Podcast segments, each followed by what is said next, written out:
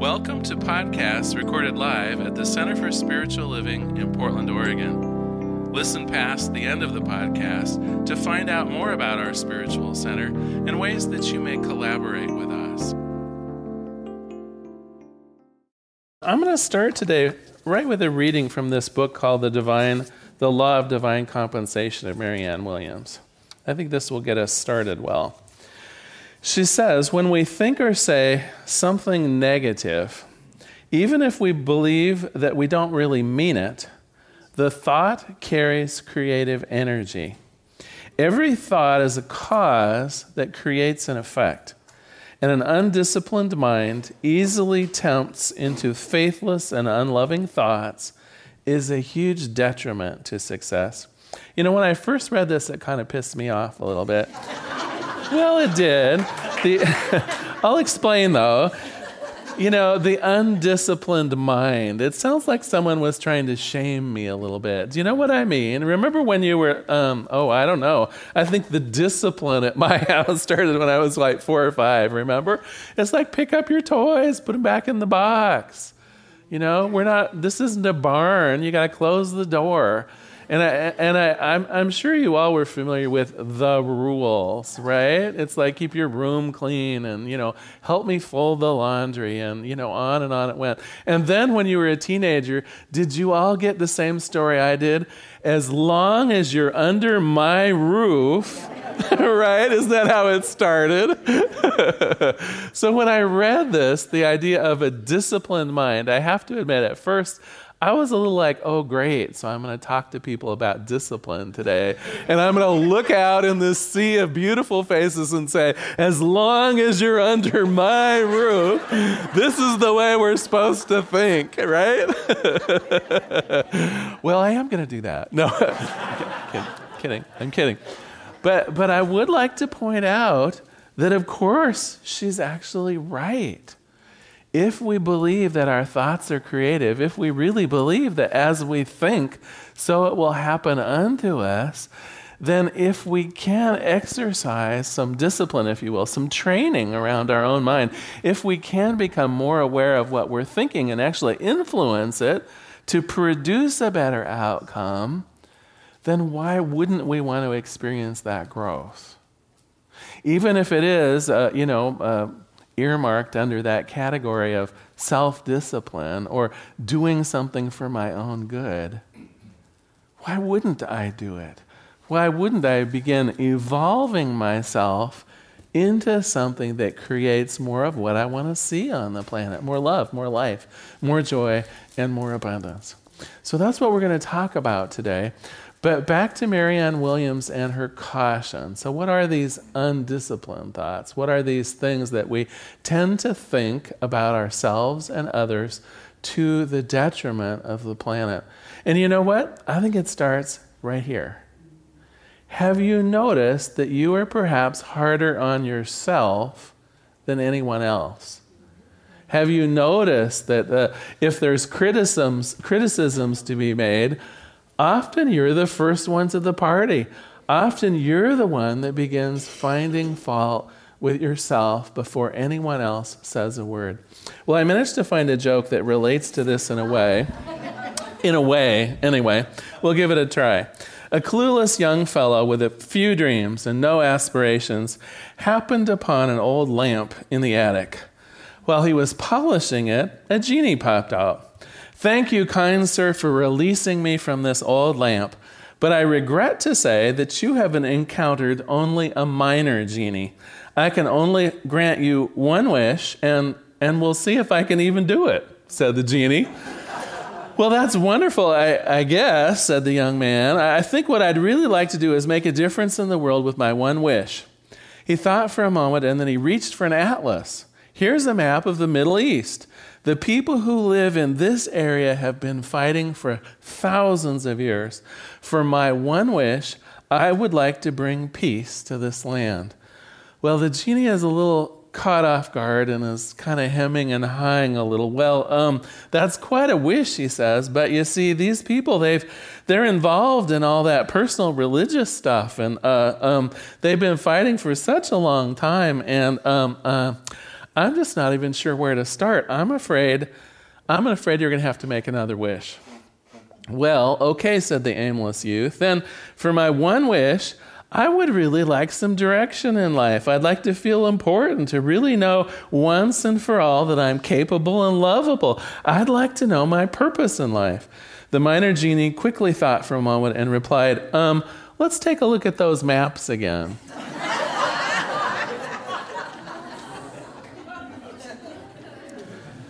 I would like to suggest we're our own worst enemy on so many levels. We really have the power over ourselves, and yet we so often exercise it in ways that creates our own misery. Marianne Williamson devotes three whole chapters in this book. It kind of freaked me out at first. She devotes three chapters in this book to the things that we do wrong with our own thinking. That's more than any of the what I would think of as the more upbeat chapters in this book. And the reason is because negative thinking about ourselves, about our lives, and about others is pretty endemic. Where she starts is this idea of self doubt.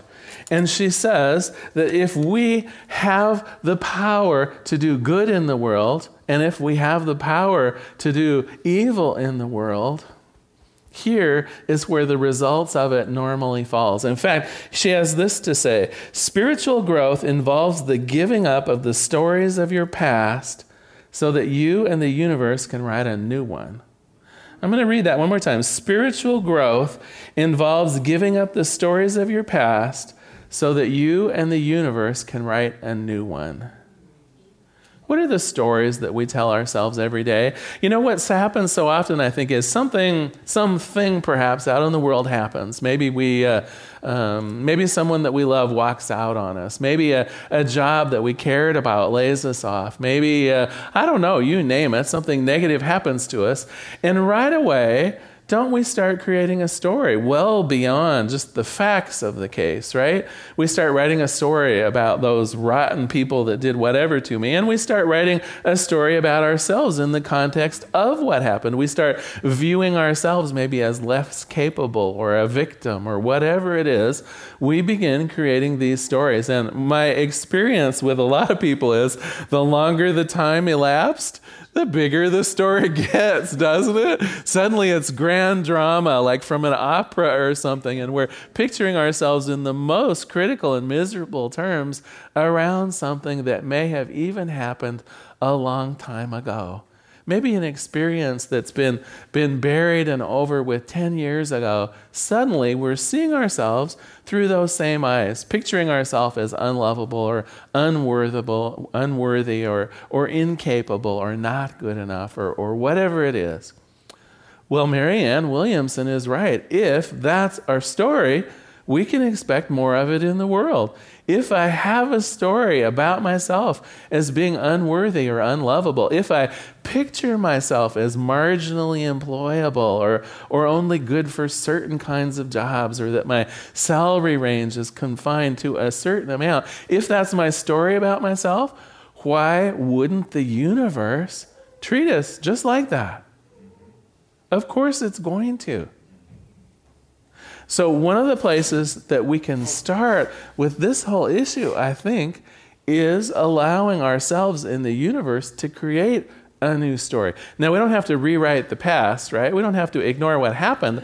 Oftentimes, some of the negative things that happen provide us useful information for moving forward. I mean, thank heavens for our power of recall. It keeps us from falling into the same hole over and over again.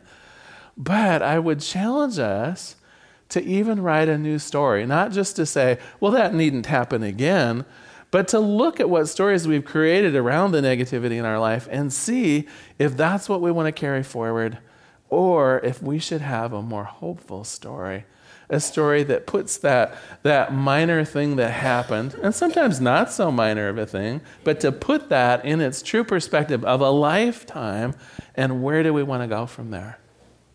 In addition to this idea of self doubt, Marianne Williamson also talks about anger as something that will absolutely keep us from having the kind of life we want to live. And uh, she puts it this way She says, I'm not denying that there are many understandable reasons why we get angry.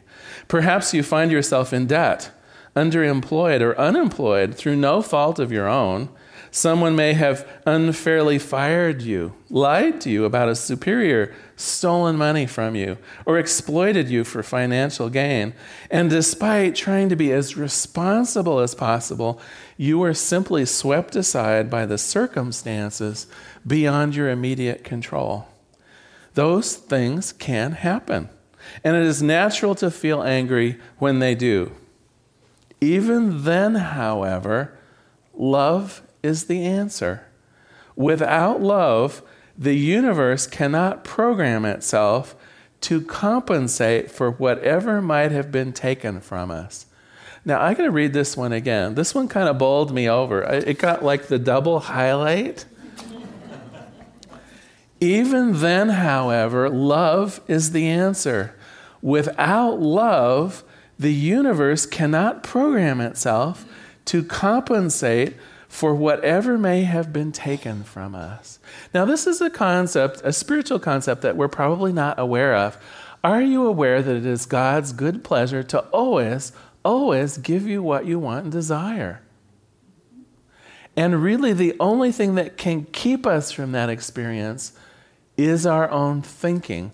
So, what she's saying here is when we focus on the anger, when we focus on the betrayal, when we focus on hatred, when we focus on uh, holding a grudge or whatever it is, we're preventing the universe from making us whole again because it's our own consciousness full of, of rage, full of indignation, full of uh, um, self righteousness somehow about I've been wronged. I have, in my correct feeling of be, I should be angry. And yet, it is that same power, that same visceral, closed hearted, clenched fist kind of emotion. The universe says, well, he needs more of that. This is what his prayer is. And so it is literally ourselves when we're feeling that anger, especially when it's held on for a long period of time. I mean, anger can actually be useful in allowing us to make changes in our lives in the immediate frame. I mean, that's good. Sometimes anger is just a call to make a change, and we make it, and then things are good again. But when we hold on to it beyond its usefulness, we are simply preventing the universe from making us whole again. We're keeping ourselves in the role of victim, of someone who's had it done to us. I'm going to tell you a, a story that I'm actually not very proud about. Um, they, they tell ministers that we shouldn't talk from the platform until we've worked through something. We'll see. You'll be the judge. If I turn purple, I haven't quite worked through it yet. So, about 15 years ago, maybe 16, I was trying to figure out exactly when it happened. Um, I was let go from the telephone company. It was the, the major job I had before this one. And I was six months short of retirement, being eligible for a, a, a retirement pension and a, and a package and, and benefits that would go on through the end of my life, including medical coverage and things like that. It was part of the contracts that had been negotiated. And I got to tell you, I was kind of pissed off.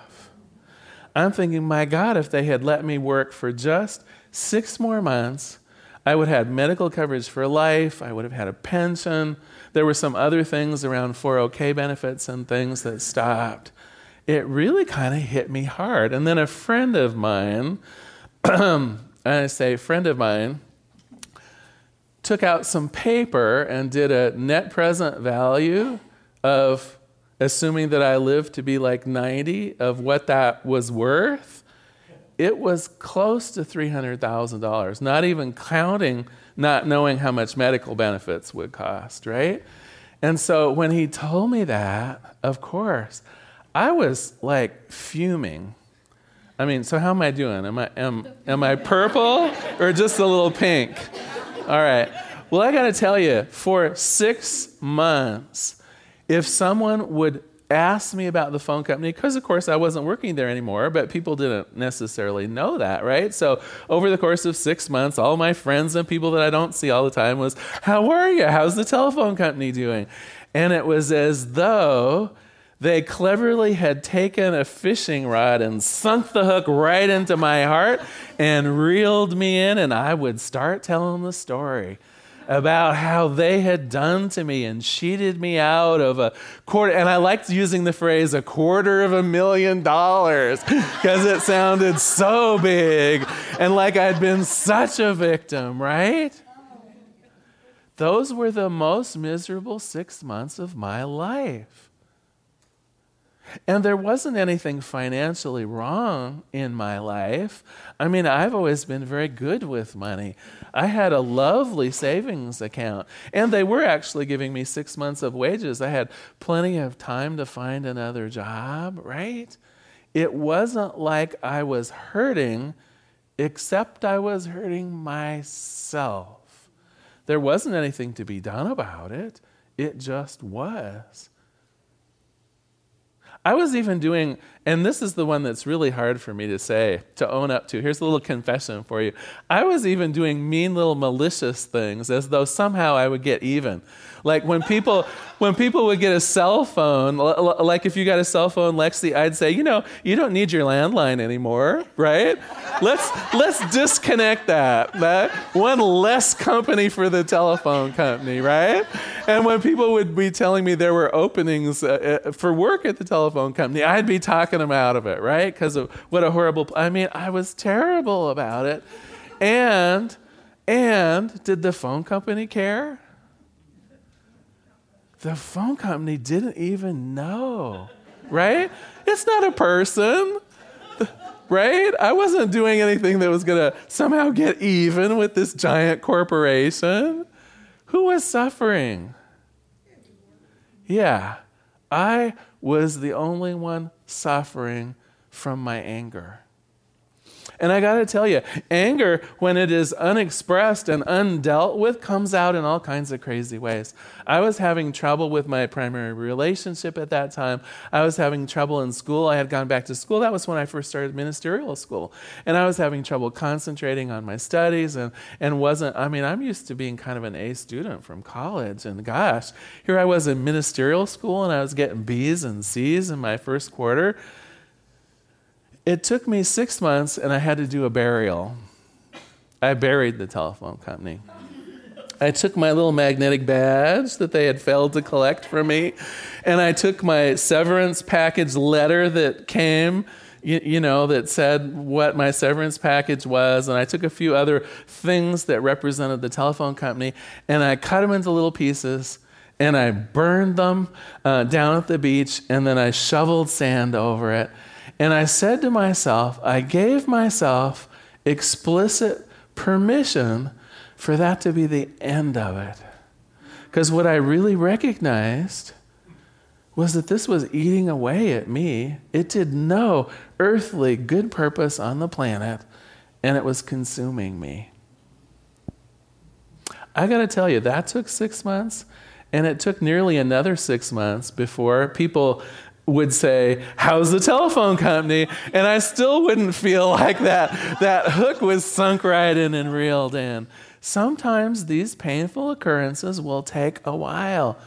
But I must tell you, as long as you hold on to fear, as long as you hold on to anger, as long as that negativity is surrounding your heart, you will not be able to receive love, good, financial abundance, as long as that is eating away at you, it's as though, it's as though, and, and I know I know I didn't do it on purpose. I know I didn't think I was hurting myself, but what I'm doing is I'm saying, no, I'm pissed off. I have the right to it. All you good people, all you love, all of you abundance, stay at arm's length so I can just keep being mad. Oh my gosh. It was one of my greatest life lessons that I offer for you today. If there is anything that you can do to make amends, if there's anything you can do to allow your heart to go back to its natural state of openness and re- receptivity, if there's anything you can do to forgive, to work through anger, to bury the past, please, please do it for yourself. The last topic of these three chapters that we're covering today is on another favorite of mine guilt and shame. And I simply want to tell you a story that I, I think you can identify with. Uh, I'm not the best shopper on the planet. Daniel likes to shop a bit more than I do. And so sometimes uh, we find ourselves in places like the Lloyd Center, and he'll be like in Meier & Frank's. Well, it's not even called Meier & Frank's anymore, right? It's Macy's. And I, that shows you how much of a shopper I am. So, so he's in there. Uh, I don't even remember what he was looking at. And I'm out in the food court right? Where where people like me belong, where it's safe out in the food court. And uh, you know, I'm having a Pepsi and sitting there, and I notice that there's a, probably about six tables over. There's a woman and a little girl, and they're not doing so well. They've had kind of a tough day, and the little girl is at that age where they get kind of fussy in the afternoon, and uh, you know, kind of just it was probably nap time well, the mom had gotten some food for them and she was trying to set up, and there was the tray, and there was the little girl, and the mom is trying to get probably a sippy cup or something, you know, out of different places. And the little girl reaches for the tray, lifts up one side of it, and it just simply all slides off onto the floor. All their food, all their beverages. And I gotta tell you, my initial reaction was simply, And you know what? Even as I was doing it, I heard the mother go, and even as the mother did it, I heard about three or four other tables go, and then I swear it was one of those things where the universe slows down, where at one second takes an hour, it feels like it. And it was like, and then this sweet little voice of the little girl very simply said, oopsie. and everybody started laughing. It was like perfect. The mother laughed, I started laughing. And what I realized was the little girl had absolutely gotten that she had done something less than useful. but I also got the little girl didn't think she'd been bad. She didn't think that the world somehow had gotten off kilter by this, right? She hopefully kind of learned from that experience, right? There was her soda laying on the floor too, right? It was a whoopsie. But what was that intake of breath? Why did the 10 or so adults within viewing of this all go, it's the little thing called shame and blame we are used to finding who did that thing and doing whatever we can in terms of shame and blame. And often it's our own self, too, by the way. Shame and, and blame isn't always directed outward. It is us, I think, in our desire to have things go better, to, to fix blame and make a big deal out of it. I would like us to take a different look at this because I think in the mind of God, every mistake, no matter how big or how minor, is a whoopsie. We like to think of our affairs as being oh so important. We like to think of the, of the things we do as critical to the existence of life on this planet. But I got to tell you, whether you lose a job or, or whether a marriage goes sour, whether um, you know, whether you drive your car into the swimming pool or any number of other crazy things that people right in this room have done, in the mind of God, they are simply an oopsie. And we learn from it and we move on. And I would really hate to see shame and blame stop anyone in this room from achieving their goals. And yet, when we hold on to blaming ourselves and others, when we put ourselves in that role of the judgment queen or king, right? Right? It wasn't that one of the things that uh, got you about your parents when they would kind of stand and you should have done this and you should have, right? No one likes that. It's not useful. And once again, it may not be obvious, but who suffers? we suffer. The one standing in judgment is really the one that suffers. We're the one closing our heart through judgment. We're the one that's closing our ability to receive more of God's blessing because we're holding that, that bizarre kind of idea of shame and blame for someone else. Well, I want to assign you perhaps the strangest homework that I've ever given this group of people in my life. I would like you to invoke the whoopsie principle for yourselves this week. I know we're all going to do something stupid this week. In fact, if in fact if the week starts on Sunday, I've already got two on myself already. So when you find yourself doing something that worked out less than what you would like it to, when you make a mistake, I would like you to just smile inwardly to yourself and say, whoopsie. Now, there may be occasions where you don't want to do it out loud, and that's okay. You can do it with the inward voice if you like. But let's not dwell on our mistakes. Let us understand that we can upset all kinds of things, and they're just things. We get do overs. Whoopsie. I'm going to close with something that we haven't done in a while, and, I, am sorry if I'm going to make us be a little bit late here. Uh, but we don't do responsive readings very often. And the reason we don't, I discovered as I was going this, over this last night with myself. And, and, I think you'll find out why here in a minute. I'll, at least I'll point it out if it turns out true. So, what I'm going to do is I'm simply going to read a sentence, and I would like you to read it back to me. I am created in God's image, whole and perfect. Yeah, see, that's the thing. that's the thing. I bet I sounded just as flat as you did. Let us try it again. Let us try it as though we actually believed it. Let us try it as though it's who we are. I am created in God's image. I'm whole and perfect.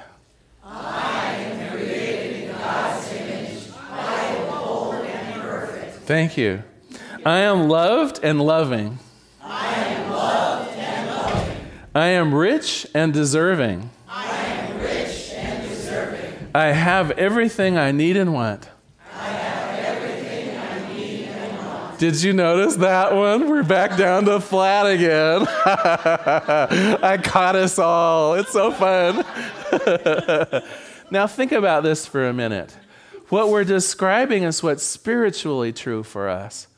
There may be, as they say, differences as contents have, have shifted. It may be that you're right now not feeling that you have everything that you need or want. But let us try it from the spiritual perspective. Let us try knowing that that intention for us can be real. Let us try doing it from the knowledge that all the love we could want, all of the, the joy that we could want, all of the goodness that we could want, intentionally is ours. I have everything that I need and that I want. I have everything that I need and I want. The indwelling God works through me every day. The indwelling God works through me every day. I am love. I am love. Let us pray. There is one power, one presence, one life, one goodness. There is this thing called God, and what I know about God, wow, it's infinite. It is the allness and the sweetness of the universe. It is that, that power of creating and recreating and creating again all of the goodness that could ever be desired. This is God. And I know it's there for me. I know that the, the seeds of perfection are absolutely planted within my own heart and my own mind. And I know that I have the willingness to have some self discipline around those seeds. I recognize in my own heart that I am capable, that I am lovable, that I am the very things that I wish to see more of in life. I let go of the things that might cause my heart to close, whether they be hatred or self doubt, whether they be guilt or shame. I let them go and recognize that I am whole. And as it is true for me on this day, I know it is true for each person within the hearing of my voice, that each person here and beyond has that same capability, that each person here was made whole and perfect in the mind of God now and forever, and that with the discipline of our own minds, we can receive that level of goodness. That same wholeness and perfection that we see in the night sky or in the vast ocean can be the wholeness and perfection of our own lives. This is what I know for this group. They are rich, they are powerful, they are filled with love. And I'm simply grateful for this, grateful for the, the truth so clearly made plain to me on this day.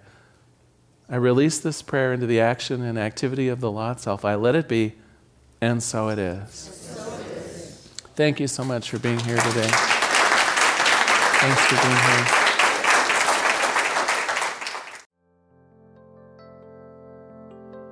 We hope you enjoyed today's podcast. If you happen to be in the Portland, Oregon area, we'd love to have you visit in person. The Portland Center for Spiritual Living is located at 6211 Northeast Martin Luther King Jr. Boulevard. We have inspirational services at 9 and 11 a.m. every Sunday. Our mission is to open hearts, ignite minds, and to make a difference. If you'd like to support our center and its podcasts, you can donate online at www.pcsl.us/donate. Our website is also the place to learn more about what's going on at the center or to contact us. Allow us to become part of your extended community. Wherever you are on your spiritual journey, you are most welcome at the Center for Spiritual Living.